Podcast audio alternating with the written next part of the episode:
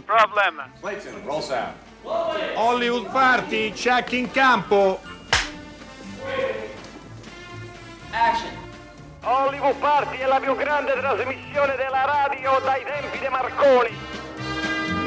Alberto Crespi, ero tanto contento che ci mandassi in onda Fabrizio Lanza, poi ho visto apparire l'inquietante figura di Enrico Murgia dietro il vetro e mi sono spaventato. Riusciremo ad andare in onda bene? Perché Enrico Murgia è uno stalker di tutti i tecnici esatto, di Radio 3. Esatto, lo sappiamo. Li perseguita, è pericoloso. Si insinua dentro di loro, li possiede. Quindi avvisiamo i nostri ascoltatori che ce la metteremo tutta e speriamo che però riusciate ad ascoltarci. Sì, queste... infatti, ma la trasmissione sarà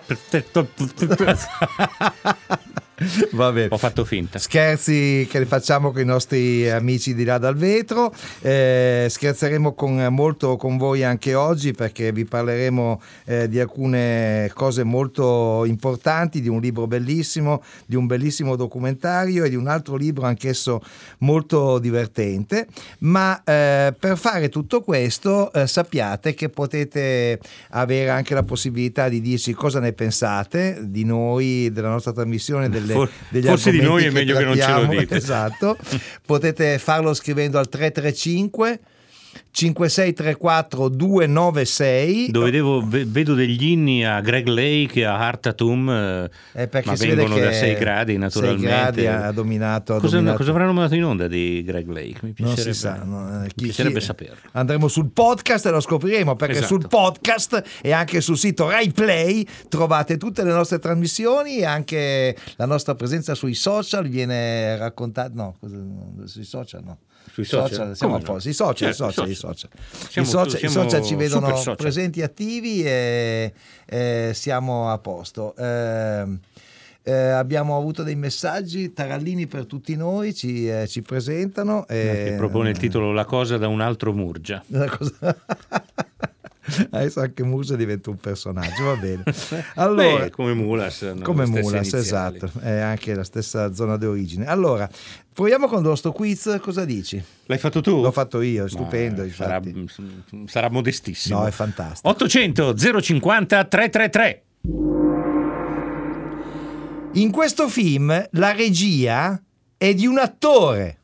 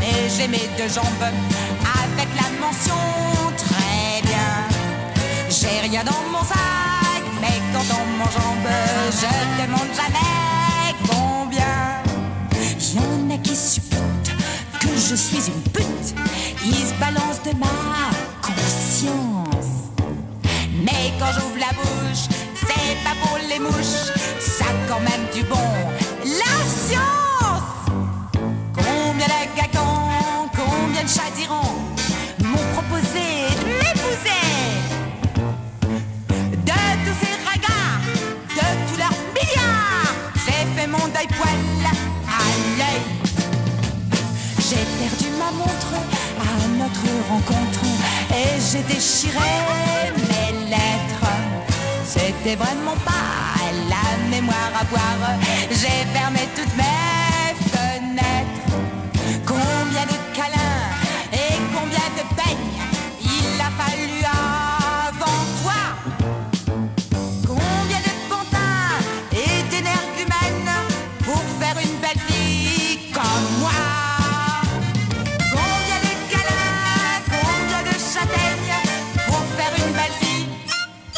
moi. Credo che la bellezza di Bernadette Lafont eh, all'epoca, siamo nel 72, quando cantava questa canzone Un bel fil con moi, eh, che è presente nel film di François Truffaut, Mica scema la ragazza, credo che la bellezza di Bernadette Lafont all'epoca sia uno dei motivi decisivi che hanno spinto un giovane critico eh, italiano di quegli anni a pensare di scrivere un castoro su François Truffaut. Dico bene Alberto Barbera? Ciao, ciao Alberto. Ciao, ciao, come state? Bene, Bene, per il- per il momento tutti bene. Beh, per il momento bene, beh, siamo tutti un po' nella stessa situazione. Sospesi. Siamo no? tutti per il momento. Eh, Sì, sì. Beh, eh, beh, i, i motivi per scrivere Castor su Truffaut erano erano tanti, tanti, sì, certo, naturalmente. certo. Eh, Però diciamo che la eh, bellezza di Bernadette Lafont- Lafont. È stato uno dei primi castori, vero Alberto? Eh, sì, sì, guarda, credo che no, adesso non ricordo esattamente Il numero tra i progressivo. primi 20. Eh sì, no? sì, sì, sì, Eh, eh, eh, sì. quelli diciamo dannata, quelli che, che hanno un peso, Sì. perché dopo poi eh, eh, il, il blasone era meno importante nel, nel farli. Comunque, eh, noi ti abbiamo chiamato Alberto Barbera sia perché parlare di questo film di Truffaut è sempre molto bello, sia perché La Tartaruga eh, sta per far uscire in libreria eh, il, il romanzo di Henri Farrell, Una splendida figliola come me, che è il romanzo da cui è tratto. L'ha, eh, l'ha curato la versione italiana Sergio Claudio Perroni, che è mancato da poco, che è stato uno, uno dei grandi eh, traduttori e non solo del, del, eh, panorama letterario italiano, anche uno dei cofondatori della nave di Teseo. L'abbiamo come- avuto ospite quando uscì la sua splendida traduzione di Furore di John Steinbeck. Ah, Eh, certo. Sette anni fa lui fece una traduzione Sì. abbastanza epocale perché Sì. quel libro di Steinbeck non era mai stato tradotto integralmente, inoltre giravano tradiz- traduzioni Era stato vecchie. così. Censurato, Sì. censurato oltretutto. E quindi insomma. fu abbastanza un evento e lo invitammo a parlarne, un grande traduttore. sì. Comunque questo Henry Farrell ha fatto delle cose, poche cose ma straordinarie. Allora ha scritto il romanzo da cui è tratto Che fine ha fatto Baby Jane di Robert Aldrich. Non pago ha scritto anche il racconto da cui Robert Aldrich eh, due anni dopo ha tratto Piano piano Dolce Carlotta, doppiando la sua la sua- la- il suo lavoro con Bette Davis. Inoltre è stato lo sceneggiatore dei Rapto segreti di Ellen di Curtis Harrington, quello con Debbie Reynolds e, ehm, Shelley e- e Winters. Shelley Winters, che era un, un altro film straordinario, e il film di Truffaut anch'esso non, eh, non era proprio niente male. Insomma, è uno che ha scritto poche cose, ma quelle- questo romanzo, Una splendida fiola come me, è straordinario. È tradotto benissimo perché lei è un'ignorantona. E, È scritto eh, molto in slang. È scritto in uno slang che è reso benissimo in, eh, in italiano, cioè veramente un lavoro di fino. All'epoca che, cosa si pensava di questo film di Truffaut, Alberto Barbera? Ma, eh, eh, era, beh, ov- ovviamente è il film più, come dire, strano nella filmografia di Truffaut, no? è inconsueto per molti versi e quindi è stato accolto anche abbastanza male perché era Truffaut aveva cambiato completamente il registro rispetto ai suoi film precedenti. Certo. Eh, è, è una specie di, è come una lastra stampa- eh, in negativo non ancora sviluppata in positivo, no? Ci sono tutti i temi cari a Truffaut, la fascinazione della, eh, della donna, la seduzione già citata sull'immaginario maschile, però tutto in, tutto in chiave eh, rovesciata rispetto al solito. Per Truffaut le donne sono magiche, sono mi- mistero, eh, ma tutto in chiave positiva, mentre invece in questo film è tutto, è tutto in chiave Eh, negativa. Nel senso lei è una lei carognona. È, è una carognona che manipola tutti gli uomini con cui ha a che fare, persino l'avvocato. Eh, fina- che- cioè il sociologo che sta cercando Certo. di che deve scrivere un libro sulla criminalità, femmi- criminalità femminile va a trovarla in carcere diventa vittima del suo potere di- del suo fascino di seduzione e, e lì succedono tutta una serie di cose perché alla fine i, due si scambiano il posto lei viene liberata e lui si ritrova in carcere Eh, esa- Ehm, eh, Infatti è un film molto anomalo. Non è anomalo invece il fatto che Truffaut, come dicevamo prima con Alberto Crespi qua presente, amasse eh, i romanzi eh, Sì. dai quali trarre i film. Diciamo che... Tra l'altro po- spesso romanzi anglosassoni. Esatto. sì, Bradbury, William Irish, David Goodis. sì, eh, l'unica questo- eccezione è ovviamente Rocher che- Rocher, Certo, Rocher è francese. Sì, e sono è due. Rocheso è l'autore di Le Sì. due inglesi e di Jules Jim. Sì. E quelli sono due film molto connotati, insomma, che, che si somigliano anche. Non c'è dubbio. non Però c'è questa dubbio. sua fascinazione per il noir americano Lui sostanzialmente era era affascinato dal noir americano, era affascinato dai romanzi di genere, diceva anche che è più facile trarre un buon film da un, da un romanzo che non necessariamente è un capolavoro, è molto più difficile fare l'opposto e, e- e- e come sapete più di metà dei film di Truffaut so- sono tratti da romanzi, sono adattamenti cinematografici di testi letterari. È. E- ed è vero che quando doveva scegliere un romanzo si orientava verso, verso romanzi come dire noir o di genere eh, che, che poi magari, magari ah, di autori mh, letterari che avevano ispirato registi che Truffaut amava Certo. no? come, come nel caso di che ne so, Hitchcock o altri Eh certo. no? Alberto Barbera, ascoltiamo un brano da Mica scema la ragazza di François Truffaut tratto dal romanzo di Henri Farrell Una splendida figliola come me, edizioni La Tartaruga.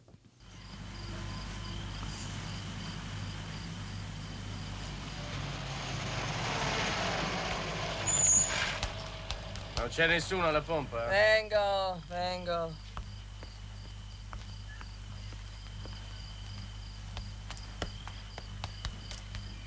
Allora, giovanotto, quanta ne mettiamo? Oh, non so, facciamo un paio di litri. Come ha detto un paio di litri, ma vada a fare in culo, ma guarda un po' che accattone. Vengano a rompere le palle per un paio di litri, ma spingete la mano quella carriola. È una clip breve ma è- efficace, insomma. E vo- Alberto, L'altra cosa, sì. sì, prego, Dimmi. prego. No, no, da- vai, vai. No, dicevo che l'altra cosa inconsueta per Truffaut è l'uso di un linguaggio sboccato, Certo. di battute salaci, a doppio Eh, senso. che- che D'altronde sono- lei anche nel romanzo è una... Certo. È quella che oggi a Roma verrebbe definita una coatta, Sì, una, sì, sì. una ragazza molto, molto libera sia in Sì. termini di comportamento che in termini di linguaggio. Mi chiedevo Alberto se era possibile un parallelo con un film di cinque anni prima che è La sposa in nero. Naturalmente La sposa in nero è una storia di vendetta, Sì. Eh, è una donna che uccide degli uomini Sì, per perché sono i possibili assassini del suo, di suo marito, appunto, che viene nel giorno del matrimonio. che certo. viene ucciso nel giorno del matrimonio. Però siamo di fronte a un mo- modello di donna eh, distruttiva, una specie di vedova nera in qualche modo in quel caso. Quindi no- non sempre le donne di Truffaut erano amanti e, e confortevoli, per così dire. Ogni tanto raccontava anche donne aggressive, distruttive. Ma, ma sì, sicuramente è vero. Ma Se, se vogliamo persino se- ricordando il finale di Julie Jim, eh, alla Eh, fine certo, eh, anche- Giamborò si anche lei è- con- è- esatto, è mortifera, esatto. sì, È mortifera portatrice anche di lei, morte. Sì, sì, sì. C'è questa dimensione oscura che ritorna nei personaggi femminili di Truffaut e che è una componente è una componente forse meno, come dire, meno a cui si pensa di meno no? quando si pensa alle donne di Truffaut. Certo. Però è vero che c'è componente importante. E E se vogliamo anche la signora della porta accanto, È la vero, signora portatrice certo, ma eh? certo. A Anche anche. Fanny Sì, Ardant sì. in quel film. Sì. Invece eh, Fanny Ardant nel, Finalmente nel Finalmente Domenica, illuminata dalla luce dell'amore proprio, è un Sì, film è in cui si capisce perfettamente che il regista è innamorato, Che è innamorato della sua attrice. Proprio, si capisce proprio da ogni dettaglio. Ecco, eh, dicevamo prima Alberto Barbera che eh, insomma eh, Henry Farrell ha scritto eh, per dei film straordinari perché Sì. che fine ha fatto Baby Jane e piano piano Dolce Carlotta? Sono due film bellissimi. Il Raptus Segreti di Eden è un film anche quello abbastanza inquietante. E ri- riflettevamo prima con, eh, con Alberto Crespi, eh, Henry Farrell, del quale io personalmente non è che sappia molto, è comunque uno scrittore che ha lavorato molto sull'universo femminile, insomma, e anche sulle cattiverie nascoste che l'universo femminile può produrre. Questa eh, splendida figliola di questo romanzo, ma anche la Bette Davis di ehm, eh, Che fine ha fatto Baby Jane, E la Olivia De la Havilland Olivia di- De Havilland di Piano Piano Dolce Carlotta, dove, dove la cattiva sembra Betty Davis. Eh, ma invece Ho fatto uno spoiler mica da ridere, Eh, come sì. si dice oggi, ma su un film di più di 50 anni fa spero che Se si può possa. fa- se può No, fare. anzi, Si può fare. eh, di, di Si più può di fare. 60 anni fa. ti piacevano questi film? Eh, Aldrich, beh, Aldrich insomma è stato Beh, un, un regista. oggi, eh. Ade è un, è un regista grandissimo, un regista che bisognerebbe rivedere e, non dico rivalutare perché Sì. c'è, una schi- c'è una schiera di spettatori cinesi che, che giustamente lo adorano. Eh, ha fatto dei grandissimi film, era considerato, come spesso succede a Hollywood, un- come un bravo artigiano, ma direi che è qualcosa di più. Bravo Sì. Francesco Ballo in un suo articolo dice che Robert Altris faceva un film bello e un film brutto alternativamente. Un'ipotesi interessante. Un'ipotesi No, interessante. è vero, è vero. Si no, può- ma in una certa misura è vero, però quelli belli sono veramente belli. Sì, sono sì, sì, sì, sì, sì. E appunto ehm, evidentemente di Henry Farrell gli interessava questa sua passione per il, per il mondo eh, femminile. Poi eh, leggo che Henry Farrell ha scritto anche eh, romanzi, serie tv e così via. Insomma, è un autore che credo che andrebbe riscoperto e questa riscoperta che ne fa la tartaruga ripubblicando una splendida figliola come me, che è un romanzo del 67, mi sembra, no? quindi è una, è una riscoperta abbastanza, abbastanza importante. 1967, È, dopo, un- i, è una dopo i due film di Andros. vera, è una riscoperta vera perché eh, eh, come scrittore in Italia è praticamente sconosciuto, credo. Sicuramente, sicuramente. Allora, Alberto Barbera, noi però non abbiamo finito di eh, tediarti perché adesso sentiamo insieme un brano da chi fino ha fatto Baby Jane che fa sempre bene e poi volevamo almeno con te introdurre l'argomento di un'altra grande regista che so che ami molto e che hai anche conosciuto personalmente. Quindi Certo. rimani in linea e ti disturbiamo ancora Con 5 piacere. minuti. Adesso c'è che fine ha fatto Baby Jane, lo ascoltiamo sempre con grande gusto. When did our business manager tell you all this? Early last week, I think. He didn't call here last week. I know that too. No, we, we didn't actually speak on the telephone. He, um, he wrote me a letter. He didn't write you any letter either. There hasn't been a letter from his office. Yes, Jane, there has. Oh, you're a liar. You're just a liar. You always were. Bird Handy never wrote you any letter and never called you on the phone telling you to sell the house. You called him four weeks ago and told him to sell it. I did nothing of the sort. Don't you think I know everything that goes on in this house? You've been spying on me. What do you think? You are disgusting. After all I've done for you, you spy on me. When all I'm trying to do is help. Who are you trying to help, Blanche? What are you planning to do with me when you've sold the house? What you have in mind? Some nice little place where they could look after me?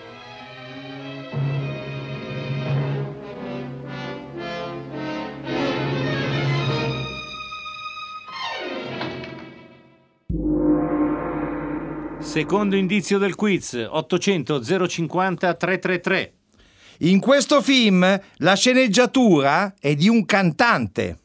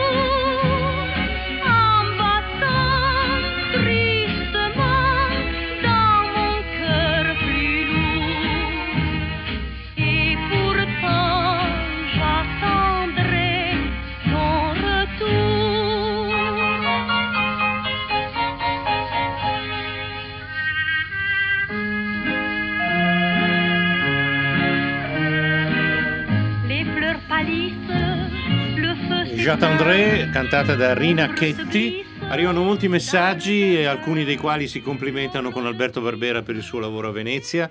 Cosa che ovviamente facciamo anche noi, Sì. anche se non ha bisogno che glielo diciamo naturalmente. E poi c'è un messaggio che ci ricorda una cosa che non, eh, nessuno di noi si ricordava, forse non ti ricordavi neanche tu, che eh, in un altro, nell'Amour en fuite, l'amore fugge di Truffaut, eh, c'è un personaggio che va al cinema, guarda mica scema la ragazza e dice non ci capisco niente di questo film.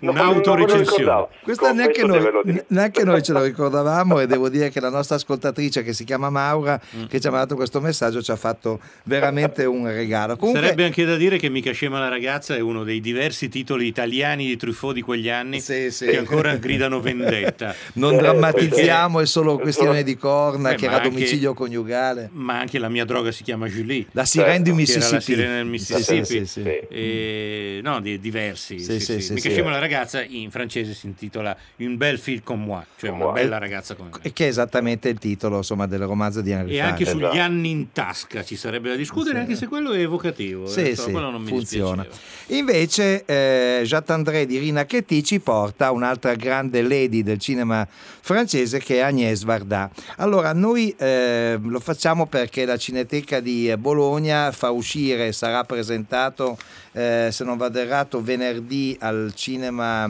al cinema Sacher qui di, eh, di Roma. Eh, il, ehm, il documentario Varda Baiagnesi, il film testamento di una regista eh, leggendaria. Ma poi Che è un uscirà film bellissimo. un film dire, eh. bellissimo del quale parleremo dopo. Sappiamo che tu non l'hai visto, però hai conosciuto molto bene Agnès Varda, e mi ricordo personalmente quando l'hai portata in Italia. Eh, raccontaci un po' la tua Agnès Varda, Alberto Barbera. Guarda, io l'ho conosciuta nel 1988, se ricordo bene. Eh, l'anno prima avevamo organizzato come IACE a Torino eh, una personale di Dennis Hopper e l'anno successivo eh, qualcuno mi aveva suggerito um, Agnès Varda, eh, l'ho cercata a Parigi. eh, devo dire che era una persona deliziosa per un verso, ma tutt'altro che facile, eh, molto, molto esigente da tutti i punti di vista, eh, anche economico. Eh, la prima cosa che mi aveva chiesto era stavamo disposti a pagare eh, il noleggio di tutte le copie dei suoi film, di cui aveva i diritti e che gestiva personalmente. Eh, però poi, poi era venuta a Torino, con- si era mh, messa a disposizione con grande, con grande disponibilità. ehm, e- e- era ovviamente eh, beh, è stata una grandissima regista, una delle pochissime registe donne della Vague francese, eh, che è rimasta attiva fino all'ultimo Esatto. dire, anno della sua vita, ha fatto dei film eh, memorabili, eh, forse ha avuto meno fortuna di quanta meritasse perché, perché una volta non c'era molta attenzione nei confronti delle donne registe, no, ma non è che Certo. valesse meno di altri suoi colleghi della Nouvelle Vague. Neanche meno di, di suo marito che era Jacques Demy, Per insomma, carità, che- certo, al quale ha, ha dedicato un film straordinario. Anche se devo dire che io sono sempre rimasto molto colpito dal modo in cui lei parlava di Jacques Demy. Sì, sì. Anche quando è venuta qui a Hollywood Party eh, ha raccontato delle cose di lui, ha raccontato di quando avevano conosciuto Jim Morrison Eh a, a Parigi, avevano raccontato di quando andavano in vacanza con Godard che invece non le aveva aperto la porta quando La era andata a, porta, a sì. suonare ne- proprio in questo documentario se non ricordo Sì, male o sì, No, nell'altro nel, no, nel precedente. nel precedente, sì. C'è una scena in cui vanno fuori casa di Godard, lei gli citofona Jean-Luc, Jean-Luc, e quello non gli apre la porta. Eh, però si, si capiva da come parlava di Demi che era stato veramente un grande amore. Eh sì. Sì, assolutamente sì. È vero. Al- Alberto, noi ti ringraziamo tantissimo per averti sfruttato per 24 minuti Ma e grazie a 48 voi. secondi, quindi ti ringraziamo. Quando hai notizie sulla prossima mostra di Venezia, sappi che sei sempre gradito ospite qui da noi, visto che la dirigi molto bene. Ti ringraziamo Grazie tanto. ancora. Ciao Alberto. Buona serata a tutti. Alberto. Ciao. Adesso Ciao, parliamo ancora di Agnès Varda, ma prima sentiamo proprio un brano da Varda eh, Paragnesi, documentario eh, distribuito dalla Je voulais faire un film sur ces jeunes qui n'ont pas de toit et qui n'aiment pas la loi. Je voulais filmer ce que veut dire liberté et saleté et raconter une fille jeune qui fait la route. Et c'est là que j'ai écrit le film Sans toi ni loi. J'ai demandé à Sandrine Bonner, qui avait déjà tourné avec Piala à nos amours, mais qui avait encore que 17 ans, 17 ans et demi. Je me suis dit, elle est exactement celle qu'il faut. Est-ce qu'il y a un tabac dans le coin? Pas ici, allez plus loin. Elle était décrite par les gens qu'elle rencontrait et qui parlaient d'elle, qui parlaient d'elle assez mal. C'était cette colère de Mona qui la tenait vivante. Et à force de dire non à tout le monde, cela va la mener jusqu'à sa mort. La structure du film était bien précise. Je voulais que le film marche sur la route comme elle. Et pour le traduire au cinéma, j'avais choisi de faire des travelling. Il y en a 13 dans le film. Chaque travelling roule de droite à gauche, ce qui est un peu contrariant, car ce n'est pas le sens de la lecture, en tout cas en Occident. Chaque travelling dure une minute, plus ou moins. Et nous accompagnons Mona dos. Nous sommes dans des paysages de campagne agricole, pas particulièrement plaisantes, mais à la fin de chaque travelling, nous quittons Mona pour filmer un élément ou un objet local. Questa è una vera e propria lezione di cinema che Agnès Varda sta facendo proprio nel corso del documentario. Prima racconta perché ha preso Sandrine Bonner per fare Senza tetto né legge, il film eh, che presentò a Venezia con, eh, con grande successo, Leone d'Oro per l'appunto, eh, dicendo sì che lei aveva già lavorato con Pialà, però insomma che voleva una ragazza qualunque. E poi racconta che in quel film ci sono 13 carrelli eh, appositamente 13 carrelli, che questi carrelli vanno da destra verso sinistra per un motivo che lei ha deciso di, eh, eh, di- di scegliere quella direzione perché voleva che fossero cont- contrari rispetto al modo di scrivere del mondo occidentale. Come sapete noi scriviamo da sinistra verso destra, mentre gli arabi per esempio E da destra tendiamo verso anche a guardare sinistra. da sinistra Esatto. verso destra. E lei voleva assolutamente invertire quello, poi diceva, dice anche che voleva che questa ragazza, eh, che come sapete è una vagabonda, insomma, però non voleva che si sapesse per quale motivo eh, lo era diventata, che mm, non, non interessava, interessava come questa ragazza viveva e come eh, passava un giorno dopo l'altro in quella situazione, non perché era arrivata a quella situazione, ma tutto il film è così. C'è un altro passaggio bellissimo in cui Agnès Varda dice che è una cosa che mm, andrebbe sempre tenuta presente, che quando intervisti qualcuno quando fai un film su qualcuno, devi avere una grande passione per quella persona, deve sembrarti una persona eccezionale, perché se non è così, eh, poi eh, il risultato è freddo. E io conosco personalmente eh, documentari fatti su persone straordinarie senza affetto eh, che risultano poi essere dei documentari freddi. Allora la passione è un qualcosa che va trasmessa quando si fanno le interviste e quando si fanno i documentari. Agnès, Varda by Agnès, il film eh, appunto di Agnès Varda su sé medesima, che è veramente un documentario teorico, è, veramente, è, è tutto una lezione di cinema in realtà. Eh, è, ne- è nelle sale dal 2 marzo, speriamo che le sale ci siano, insomma, perché continua a esserci certo, la chiusura questa varie. emergenza, questa chiusura dei cinema in molte regioni italiane, della quale tra l'altro diversi nostri ascoltatori Si lamentano, sì. eh, si lamentano anche con toni dolorosi proprio. eh. Sì. C'era prima un messaggio di, un- di Andrea che chiedeva quando riapriranno i cinema in Emilia Romagna. Sono molto preoccupato e credo di parlare a nome di tanti ascoltatori per un possibile prolungamento delle chiusure oltre il 9 marzo. Adesso questa circolare che, annuncia che è arrivata poco fa, che annuncia la chiusura delle scuole da domani fino al 15 marzo, rende tutto ancora più complicato, più sì. complicato e più inquietante. Speriamo. Per ogni bene. piace ai nostri ascoltatori e infatti Raffaella eh, ci scrive, eh, allora no, eh, Paola dice che lo vedrà questa sera in, proietto- eh, in proiezione eh, ad Arezzo, Eh, poi qualcuno ricorda che Bergamo Film Meeting aveva dedicato una retrospettiva alla Vardà e che quest'anno Bergamo Film Meeting non si svolge, speriamo sia solo rimandato, sì, lo, lo- lo- speriamo tutti. E poi Come il Raffa- Bifest di Bari, tra l'altro, altro E anche il- festival che doveva andare in scena nell'ultima decade di marzo. Anche Busta Sizzo Film Festival oggi ha annunciato che slitterà data da destinarsi. Eh, c'è Raffaella che dice le foto in cui Agnese seduta in braccio a, a Jacques Demy mentre lui su una seggiola beve il tè è un riassunto eh, di questo rapporto che legava questi due grandi uomini di cinema. Andatelo a vedere il documentario Varda by Agnès, è un documentario straordinario. In questo caso la frase di lancio è veramente azzeccata, è il film testamento di una regista leggendaria. Tra l'altro lei era malata E quindi probabilmente questo è davvero un film testamento. Sì, sì, a sì. volte i film testamento non lo sono, No, no, infatti. un regista non è che pensa di morire, ma in questo caso Anche se il che... film testamento forse più bello della storia del cinema è Il pistolero, The Shootist di Don Siegel, che è l'ultimo film interpretato da John che è il Wayne. testamento di John Wayne. Quello, proprio, quello è il testamento di John Wayne totale, proprio, ma veramente. L'altro è i- Gente di Dublino di John Huston. Ah, sì, e anche, Altro film che, anche Nick's in cui lui sapeva di no. Anche Nick's Movie Eh di Wim Wenders è la- la morte al lavoro proprio. la ripresa della morte di un uomo.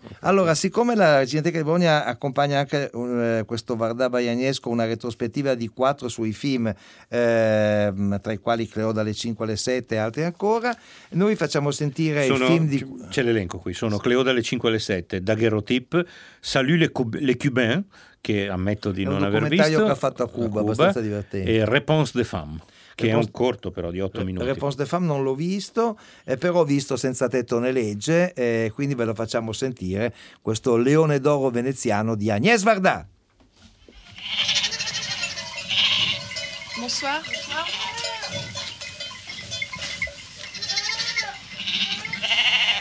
Le type qui m'a posé m'a dit qu'il y a des bergers qui pouvaient m'héberger.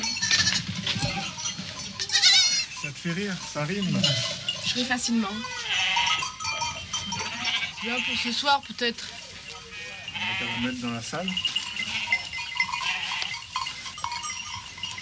Il y en a combien?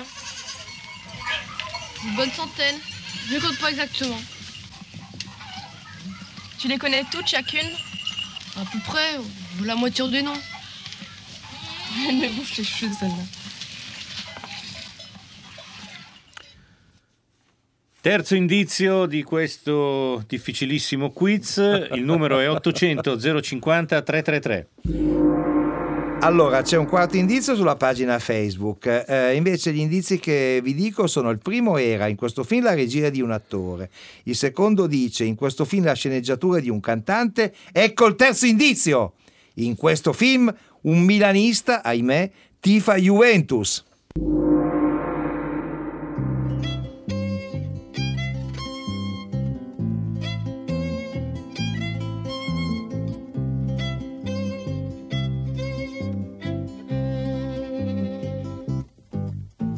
Dice che era un bell'uomo e veniva, veniva dal mare.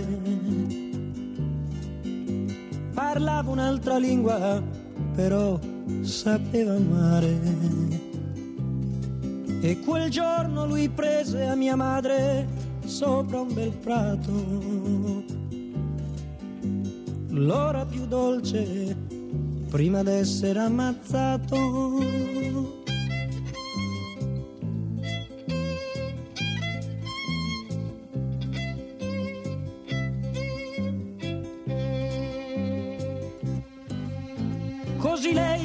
Restò sola nella stanza, la stanza sul porto,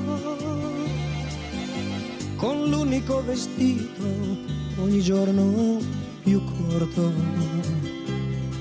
E benché non sapesse il nome e neppure il paese, ma aspettò come un dono d'amore fino dal primo mese. Mm.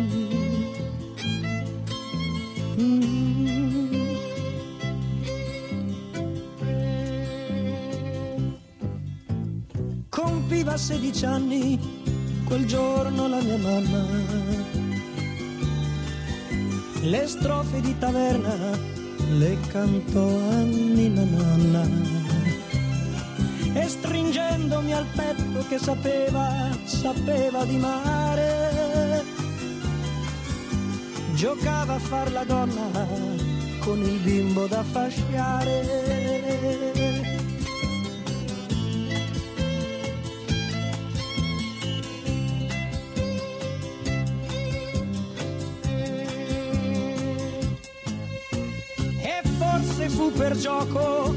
Forse per amore che mi volle chiamare come nostro Signore. Della sua breve vita il ricordo, il ricordo più grosso è tutto in questo nome che io mi porto addosso. adesso che gioco a carte e bevo vino. Per la gente del porto mi chiamo Gesù bambino. E ancora adesso che gioco a carte e bevo vino. Per la gente del porto mi chiamo Gesù bambino. E ancora adesso che gioco a carte e bevo vino. Gente del porto mi chiamo Gesù bambino. 4 marzo 1943, eh, quattro- oggi è il 4 marzo e sarebbe stato il 77 compleanno di Lucio Dalla, lo ricordiamo così, con questa versione della- di una delle sue canzoni più celebri che è la versione censurata. Sì. La versione col testo, lo, lo- ci ho fatto caso, la Eh. versione col testo modificato per andare al Sì, Festival sì, di Sanremo. sì. Del 71 perché lui aveva scritto e ancora adesso che bestemmio e bevo vino per i Esatto. ladri e le puttane sono Gesù bambino poi credo che l'abbia incisa anche così Sì, sì, sì, sì, successivamente. Questa comunque era la versione che perché il successo eh, fu immediato, ma non nella versione di Dalla, nella versione dell'Equipo 84. sì. Allora si andava al Festival di Sanremo in coppia, Coppia, eh, e Dalla- vendette di più la versione dell'Equipo 84 che era molto famosa, mentre Dalla venne fuori con questa canzone, aveva 28 anni. Aveva già fatto Puff Boom, eh, qualcos'altro, però insomma non, non era così, così conosciuto. Eh, invece credo che quando si parla di mangiare siamo tutti molto noti, in particolare adesso parliamo di un libro fondamentale che si intitola Chuck si mangia, cinema e gastronomia nella Hollywood italiana. Allora, la Hollywood italiana in questo caso sono i castelli romani, perché secondo l'autore di questo eh, libro molto sfizioso e molto gustoso, potremmo dire, simpatico gioco di parole, che si chiama Luigi Iovino ed è un giornalista del Messaggero, eh, secondo lui il, eh, i castelli romani, i Monti Prenestini, quella zona lì, sono eh, la Hollywood italiana. Perché Luigi Iovino lo sono? Forse perché ci abitava mezzo il cinema italiano? Buonasera. Buonasera. Prima di tutto, eh, no, ci abitava mezzo, anzi più che, che mezzo, diciamo, tutta, eh, tutto il cast della, della commedia italiana Certo. abitava nella zona che va da Velletri fino a Frattocchie, posso fare qualche nome. Certo, fallo, fallo.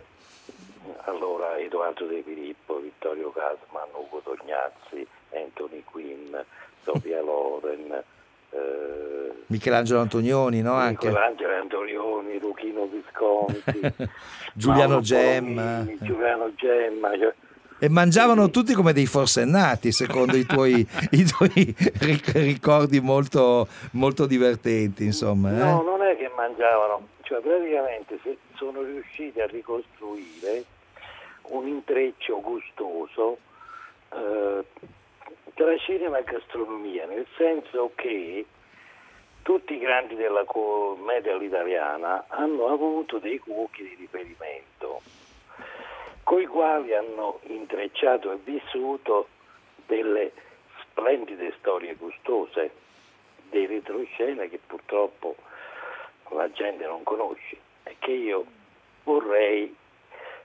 far conoscere. No, che tu hai svelato grazie a questo libro. Senti, io ti proporrei, ascoltiamo insieme Pane, Amore e Fantasia, che è un film che in qualche modo è legato a quella, a quella zona e poi eh, parliamo un po' di queste ricette. Allora, Pane, Amore e Fantasia è sempre un piacere ascoltarlo. Annarella ha mandato a chiedere l'orario ferroviario per la coincidenza. Dove va? A Roma. A Roma. Eh, Sta fuori molto? no, due o tre giorni, come al solito. Come sarebbe come al solito? Ogni mese, un mese e mezzo Annarella va a Roma. L'ultima volta, eh, è tornato un giorno prima dell'arrivo di signorì. Beh, sparecchio. Non mangi? No, non ho appetito. Cara me, Eh? tu lo sai perché Annarella fa ogni tanto sto viaggetto a Roma? Eh, quello è segreto, è segreto assai. Sta da sette anni qua e mai nessuno ha appurato niente su sto conto. Io so una cosa soltanto, che ogni volta che Annarella torna dal suo viaggetto ha sempre la faccia rischiarata. Come sarebbe rischiarata? Eh, come sarebbe? A una femmina giovane, quando ha tutte le soddisfazioni, eh, la faccia si rischiara. La guardatura degli occhi diventa dolce dolce, la voce calma, calma. Eh. Ho capito. Ma sa, se tu l'avessi vista come l'hanno vista gli occhi miei, tu perdevi pane e sangue. E cioè? Tu lo sai che al nostro paese non ci sono bagni e Annarella è pulita assai, assai e si fa il bagno dentro la tinozza. Si vede che è signora. Mm, ah sì, che tua sorella, la sua domestica sta malata. Andai io proprio ad aiutarla a fare il bagno. Mm. E l'hai vista... Eh, e come non ho vista? Che bellezza! Che capolavoro di madre natura! Una rosa di maggio si tuffava e quel petto, quel petto, sollevato, sollevato, suave, una vita stretta, stretta e due pari di cosce, ma ne sa, due colonne. Va, va, va, va, vabbè, va a cucca, santa notte. Ah, stasera stai proprio di là là là. Questa è l'immortale Tina Pica che, dialoga in questa scena ruba la scena a Vittorio De Sica, che Eh, non, è, non è proprio la cosa più facile di questo mondo. Pane Amore e Fantasia è girato a Castel San Pietro, sopra Palestrina, giusto? È zona di Castelli, è considerata Castelli eh, anche quella zona lì. Sì, è, è una propagine della zona prenestina, quindi, ma c'è una bella storia su, su questa... E dicela. Allora, in pratica, il protagonista di questa storia è un, eh, crist- cioè un certo Alfredo Porri Pastorel, un trentino che nel 1952, siccome aveva avuto un grave lutto in famiglia, gli era morto il figlio, decise di andare a vivere in uno dei paesi più abbandonati del centro-sud Italia. Figuriamoci che questo paese in cui lui abitava, che è San Pietro, non aveva neanche l'acqua in casa e, e le strade non erano asfaltate. Orri Pastorel era per fortuna un, grande fotoreporter che usava i colombi viaggiatori. Quindi è, è famoso il fatto che quando è arrivato Mussolini a Napoli stavano stessa, eh, sullo stesso traghetto. Appena sono scesi dal traghetto da Civitavecchia a Napoli, c'era già l'edizione del giornale Mm. con la foto di Mussolini, Certo, perché aveva usato i colombi viaggiatori. certo. Ed era molto amico Porri Pastore, il sindaco di questa città, di Vittorio De Sica, il quale gli chiese, "Mm, abbia- stiamo cercando un paese nel, nel Molise oppure nel sud scarrubato, perché dobbiamo girare un film, Panamore E fantasia. e fantasia. certo. E lui disse, poi rimasto, guarda, il paese più scarrubato ce l'ho io, è dove abito io e dove io sono sindaco. E da quel momento è arrivato il cinema. Eh, eh, è apparato Ma la non hanno fortuna. Eh. Non hanno girato solo Panamore e Fantasia, poi Panamore e Gelosia, Gelosia, certo.